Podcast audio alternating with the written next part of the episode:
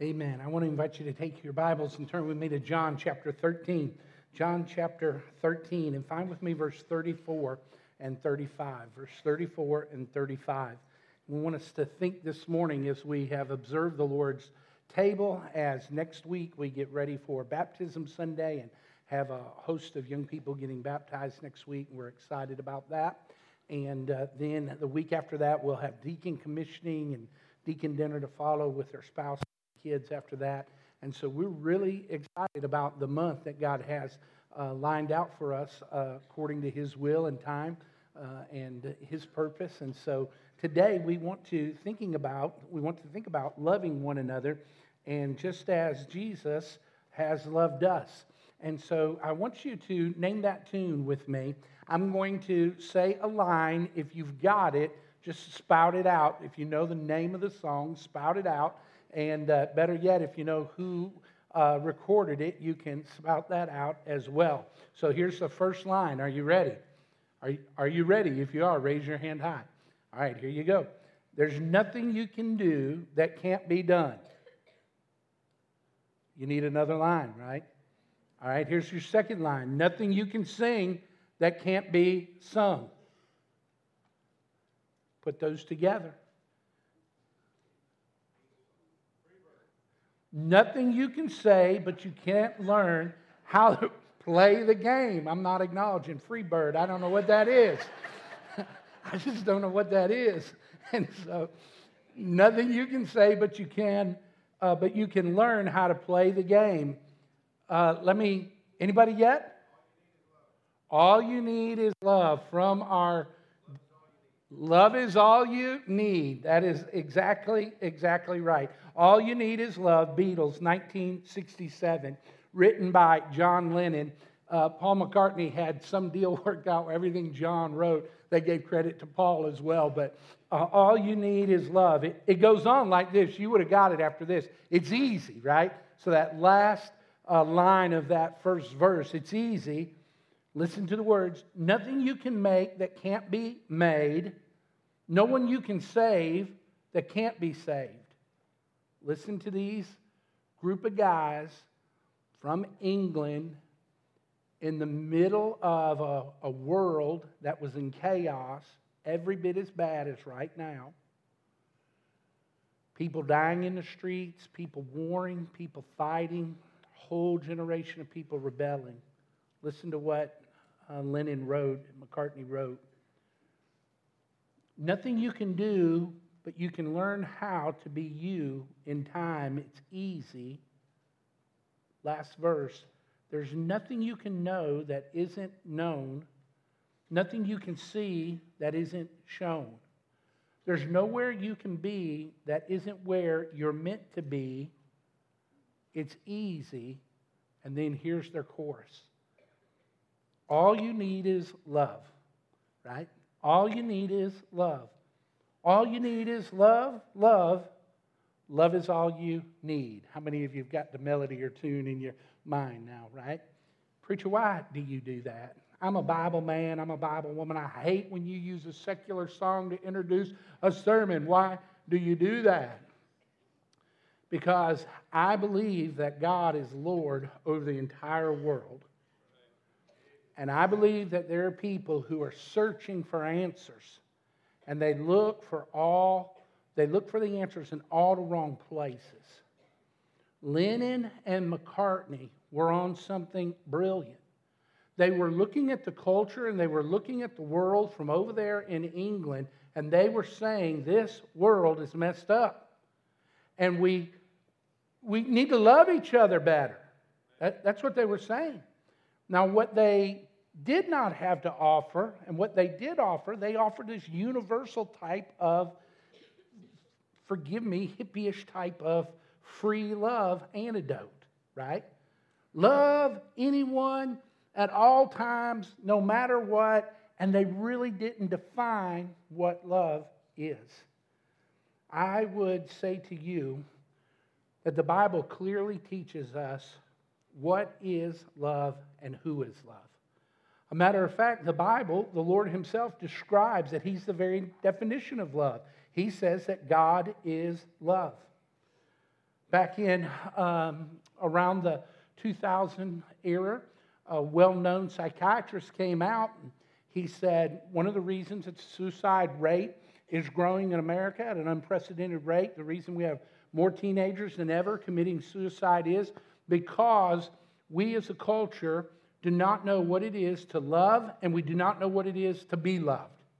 This wasn't a Christian psychologist. This is a psychologist who was working at Boston University, and in his study and in, in uh, all of his interviews and in all of his research, he summarized that what the world needed more than anything, what human beings needed more than anything, was to be able to love and was able and that they would uh, be able to be loved.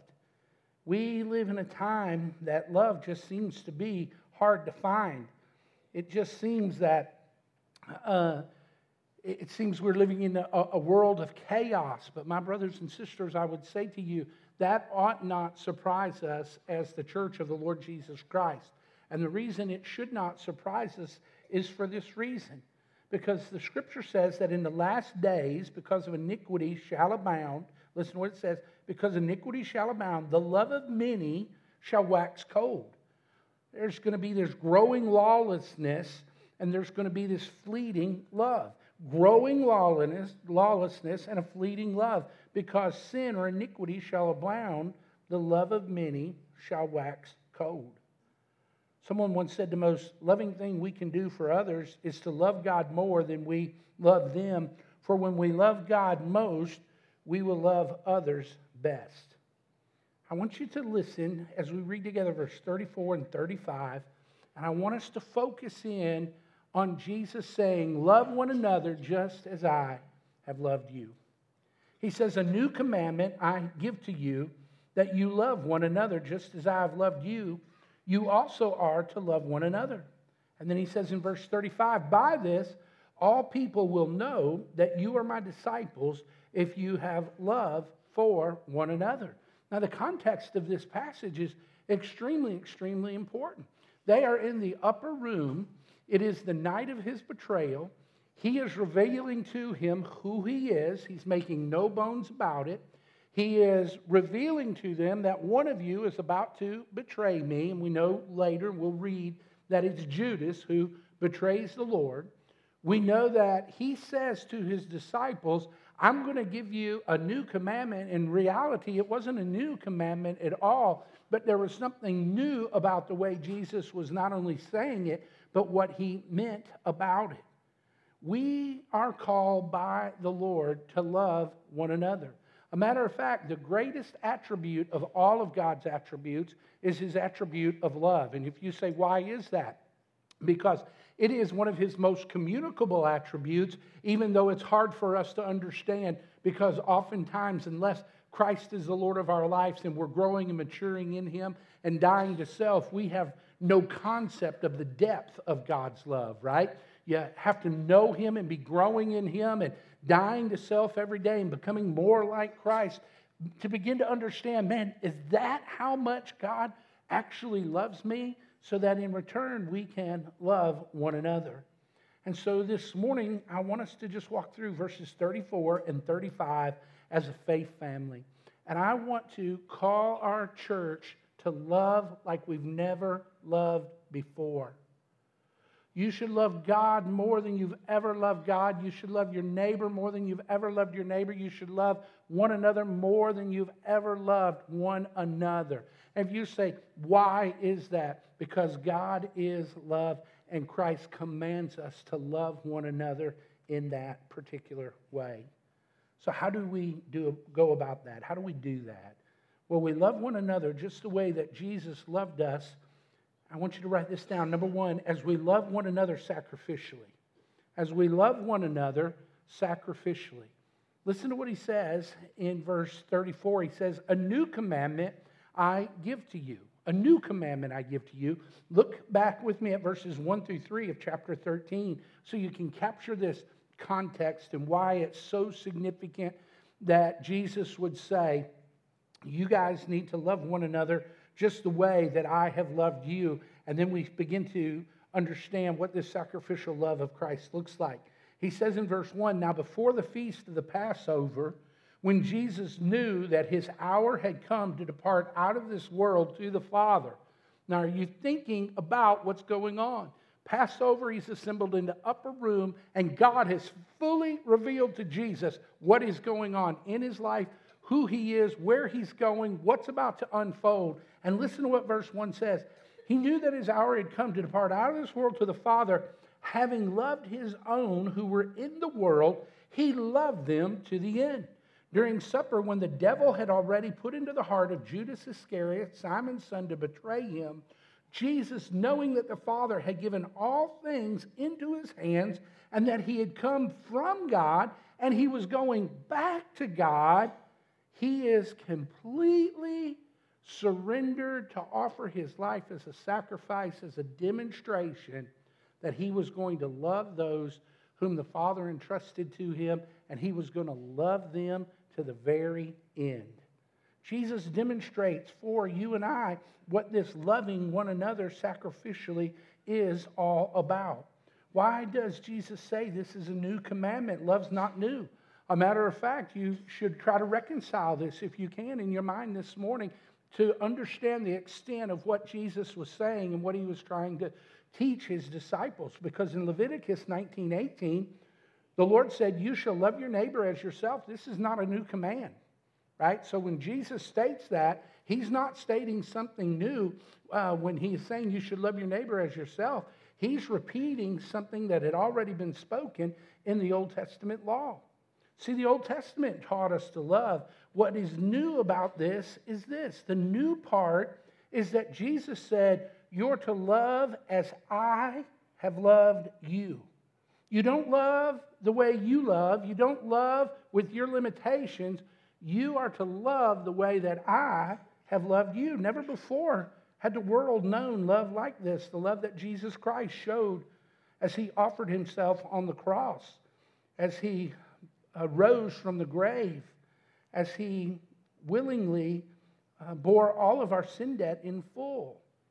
And this is radically new for the disciples. It's completely different for John and Peter and the disciples to hear this this new commandment I give to you, just as I have loved you, you also are to love one another. So, how do we do that? How do we love one another sacrificially? Can we die on the cross? Can we cover someone's sins? Can we offer ourselves as an atonement? We can't possibly do that. In some figurative ways, we're called to die on the cross, right? But all of that is not through uh, imitation. And so here's what I'm not teaching you today. I'm not teaching you that the Bible says we should love one another, and so therefore you should just go imitate Jesus and then try to imitate his love without the capacity to do that, right? That's, that's not what Jesus is saying here. He's saying that it has to be something much more than just mere imitation of what he was commanding them or saying to them to do. It is through participating in his life as we abide in Christ and he sacrificially loves others through us and his life is working in us and therefore it is working out of us. You say, Preacher, how do you know that? Well, let me give you two scriptures. They're not on the screen, but write them down and you can look them up. 1 John chapter 2, verses 9 and 10. 1 John chapter 2, verses 9 and 10 Listen to what Jesus says about abiding in the light. He says, Whoever says he is in the light and hates his brother is still in darkness.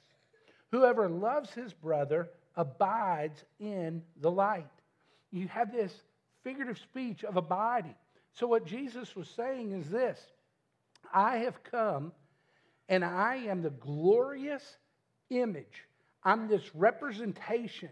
I'm this icon I, I am this thing that represents God perfectly and gloriously, and I am light. That's what Jesus was saying. And Jesus was saying, whoever loves his brother demonstrate, demonstrates that he is abiding in the light of Christ. And he continues this theme. If you flip over just a page, you want to read it, John chapter 15, verse 4, Jesus says, Abide in me, and I in you, As the branch cannot bear fruit by itself unless it abides in the vine, neither can you unless you abide in me. One verse, one short sentence, he uses this phrase, abide, abide in me. He uses it three separate times because he's saying, You as the branch cannot bear fruit unless you are connected properly to the vine. What is he saying? When Jesus says, I have a new commandment to give you, it's this don't try to love one another if you don't have the love of Christ in your heart.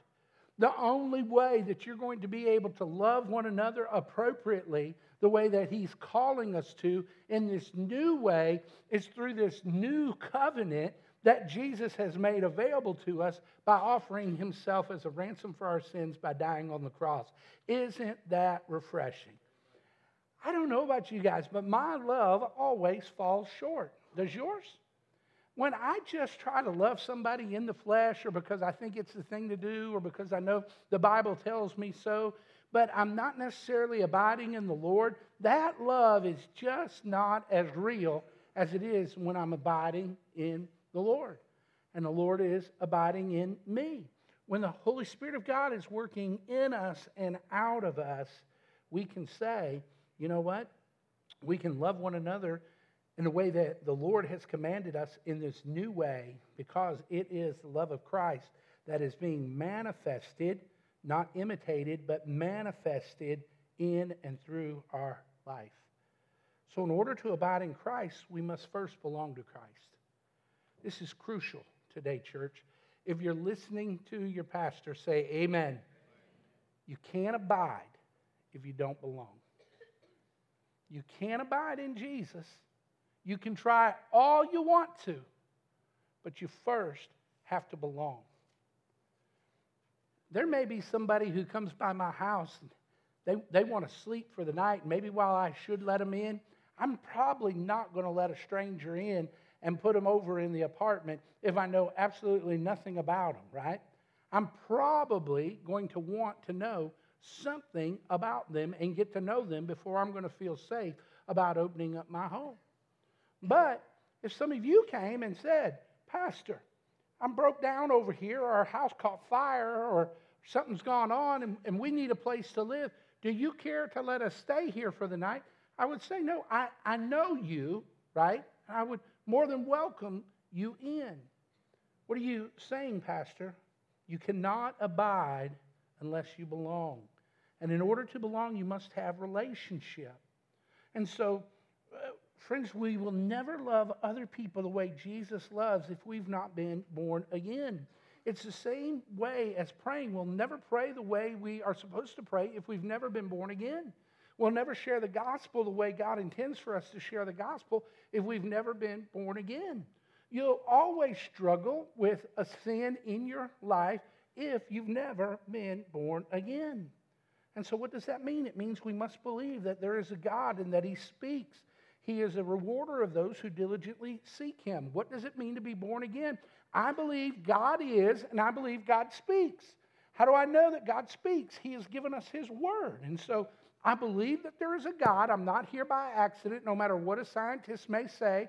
I think it takes a lot more unreasonable grasping to believe that uh, all that we see and the beauty that we are able to behold has just occurred by accident. Would someone say amen?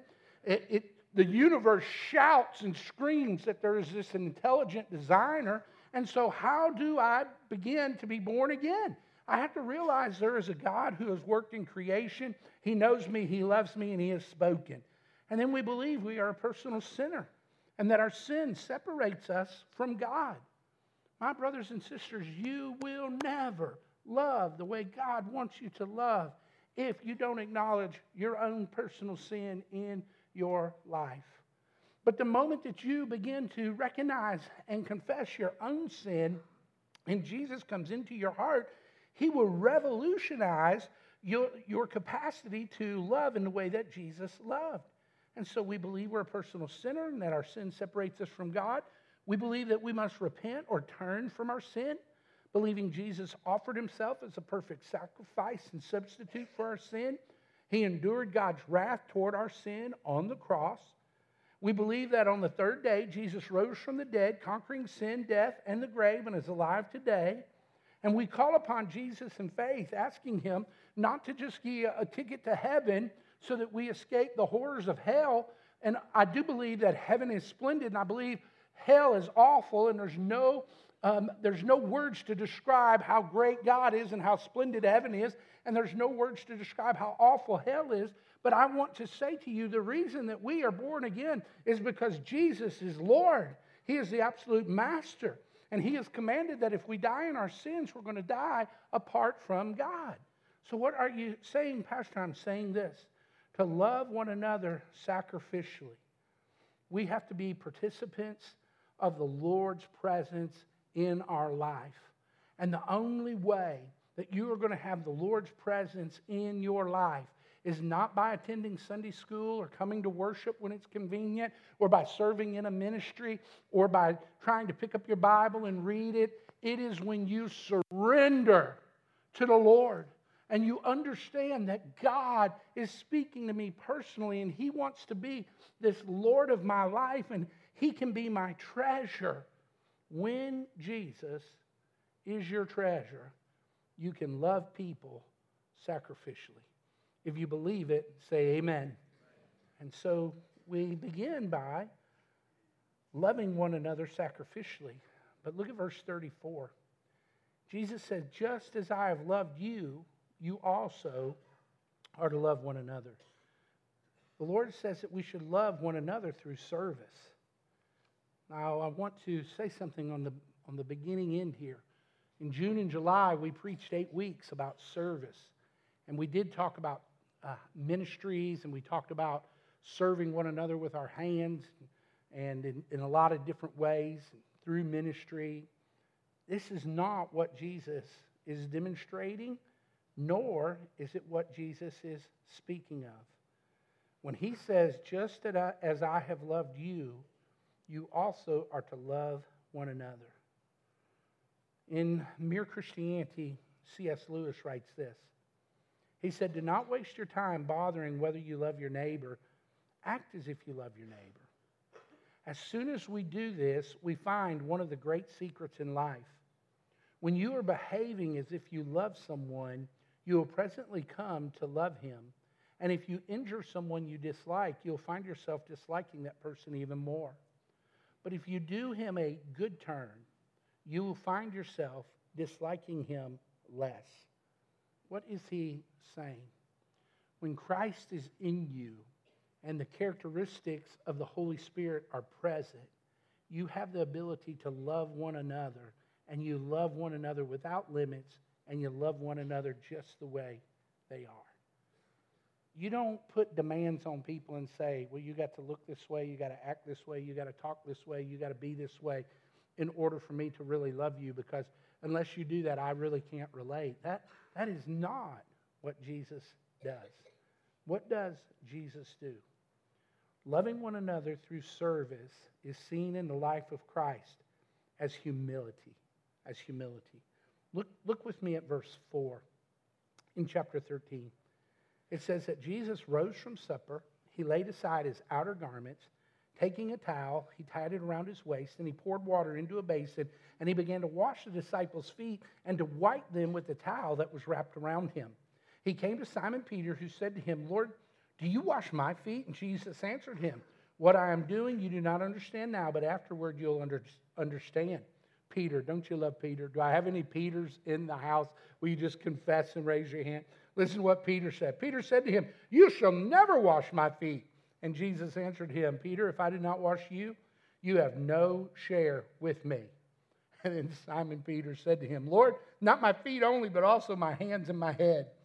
And Jesus said to him, The one who is bathed does not need to wash except for his feet, but is completely clean, and you are clean but not every one of you. For he knew who was to betray him. That is why he said, Not all of you are clean. When he had washed their feet and put on his outer garments and resumed his place, he said to them, Do you understand what I have done to you? You call me teacher and Lord, and you are right, for so I am. If I then, your Lord and teacher, have washed your feet, you also ought to wash one another's feet. For I have given you an example that you also should do just as I have done to you. Truly, truly, I say to you, a servant is not greater than his master, nor is a messenger greater than the one who sent him. Watch the connection. Preacher, I thought you said this wasn't a ministry. I thought you said that this wasn't serving wasn't uh, serving one another wasn't about what we do with our hands and what, what we do with our feet. You're missing it. That's why our, our brothers and sisters who make this a church ordinance are missing this. Jesus doesn't say, do this. What Jesus says is, I have given you an example, and here is the example. Verse 16 A servant is not greater than the master, nor is the messenger greater than the one who sent him.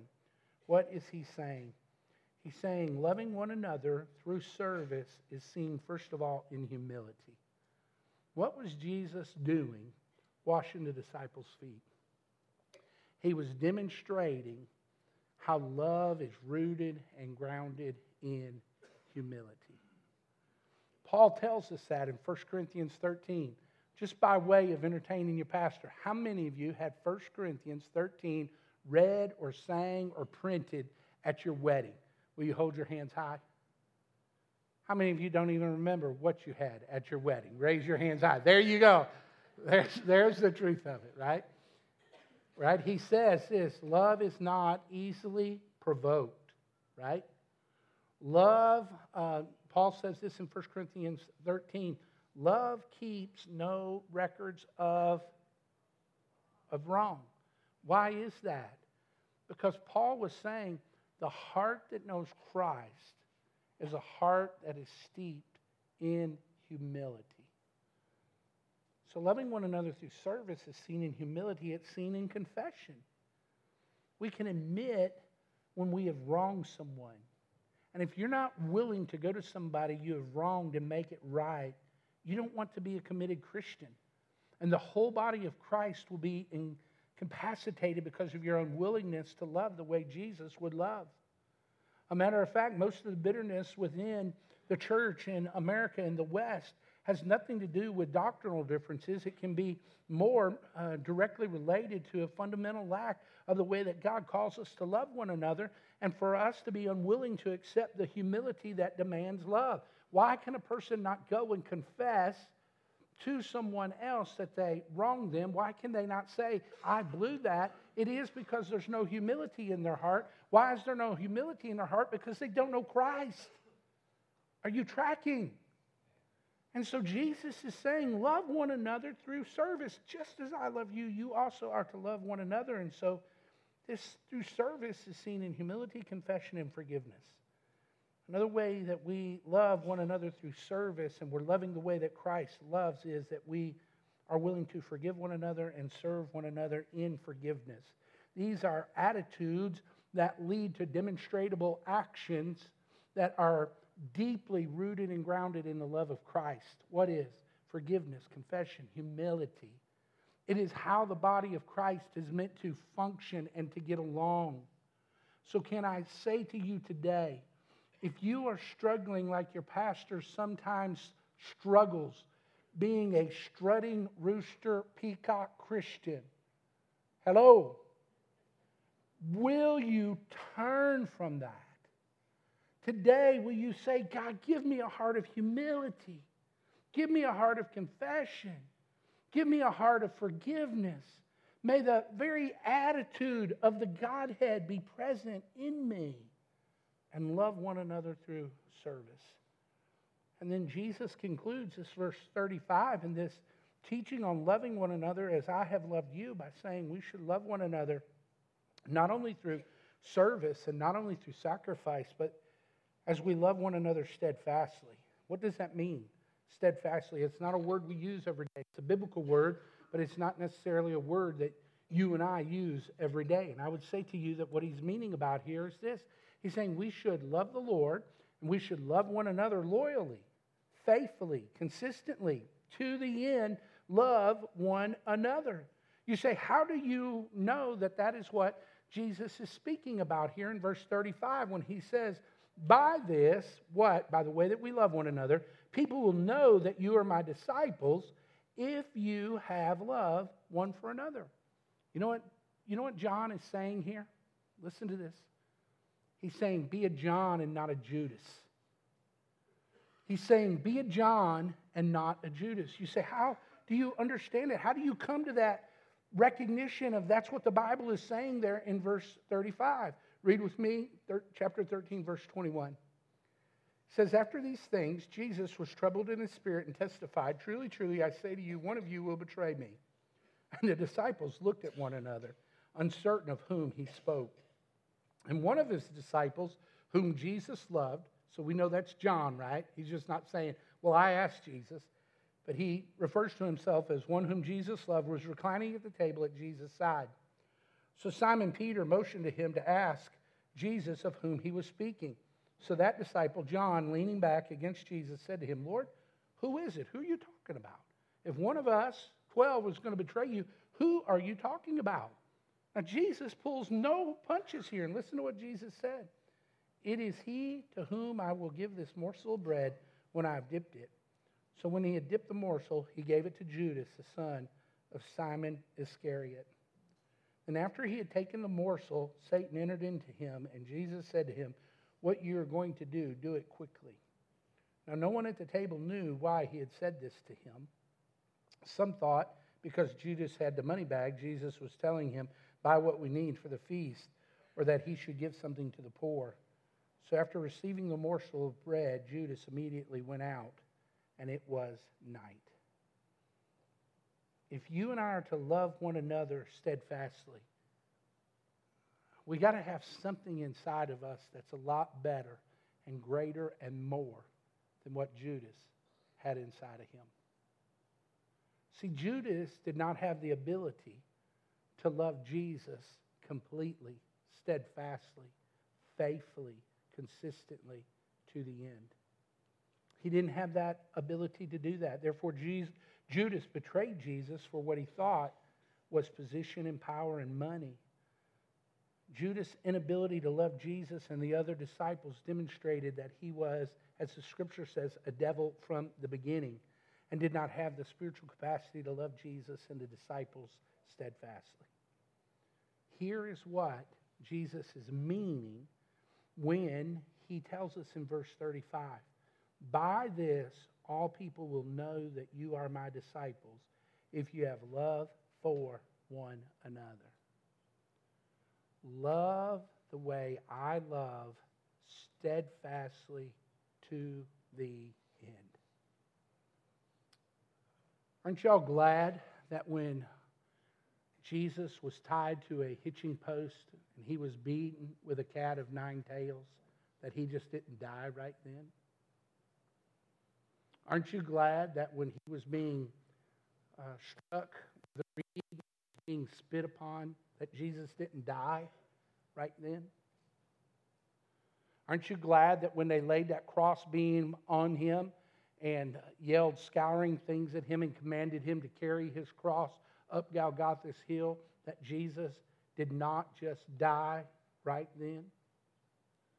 Aren't you glad that Jesus fulfilled every jot and tittle, every word that had ever been spoken in the Old Testament prophecy about how he would die and how his blood would atone for our sins. And then he went all the way to Calvary. He hung and he died on that cross. And Jesus did not quit.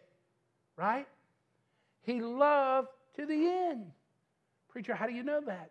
Because even on the cross, he's saying, Father, forgive them, for they know not what they do. And then the Bible says he died and he gave up the ghost. Well, he quit then. Oh, no, he didn't. The third morning, he came forth from that grave. And he who laid down his life took it up again. He conquered our sin. He conquered death. He conquered the grave. Why is that? So that you and I can love one another. We can know him, love him, and we can love one another. Indulge me as you stand to your feet because you have to hear the context and the weight of John's understanding of this passage and what Jesus is saying when he said to John, By this people will know that you are my disciples if you love, if you have love for one another. Everyone knew Judas did not love Jesus, and he did not love the disciples. John writes this, 1 John chapter 4. Beloved, let us love one another, for love is from God, and whoever loves has been born of God and knows God. 1 John 3 14, we know that we have passed out of death into life because we love the brothers. By this it is evident who are the children of God and who are the children of the devil. Whoever does not practice righteousness is not of God, nor is the one who does not love his brother. 1 John 3:10. 1 John 4:8. Anyone who does not love does not know God, because God is God is love. So all of that John is building upon Jesus saying in verse 35, By this all people will know that you are my disciples if you have love for one another.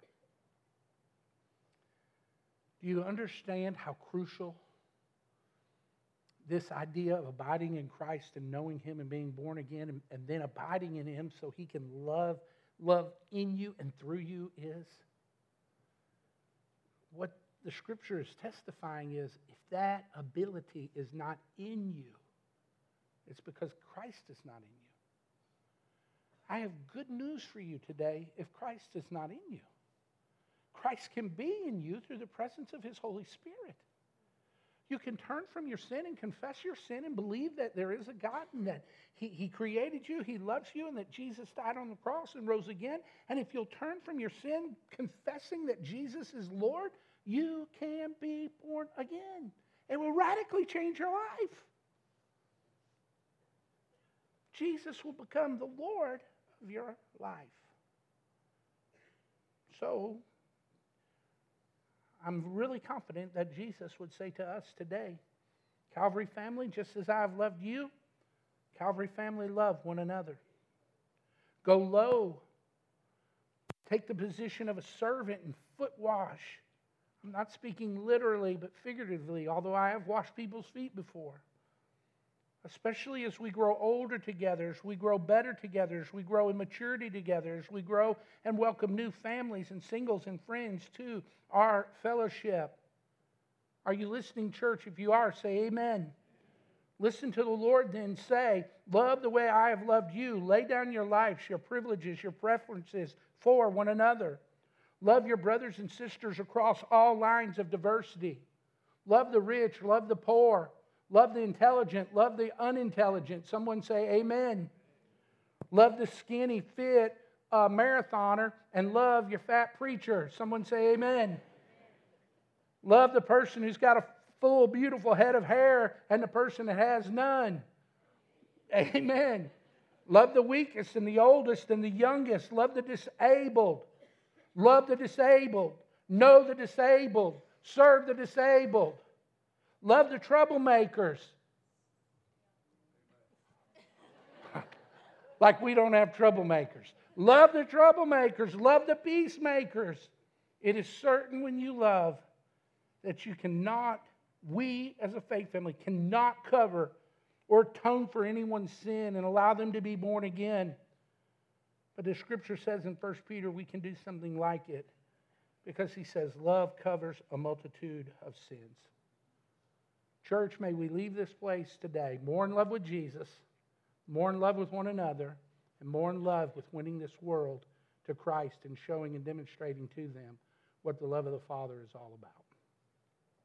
God, work in here as only you can. Work in my heart and Tracy's heart, and Levi's heart, and Jacob's heart, and Kerr's heart. Work in my family.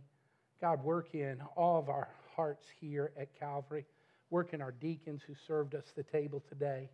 God, work in our uh, staff guys, work in their families.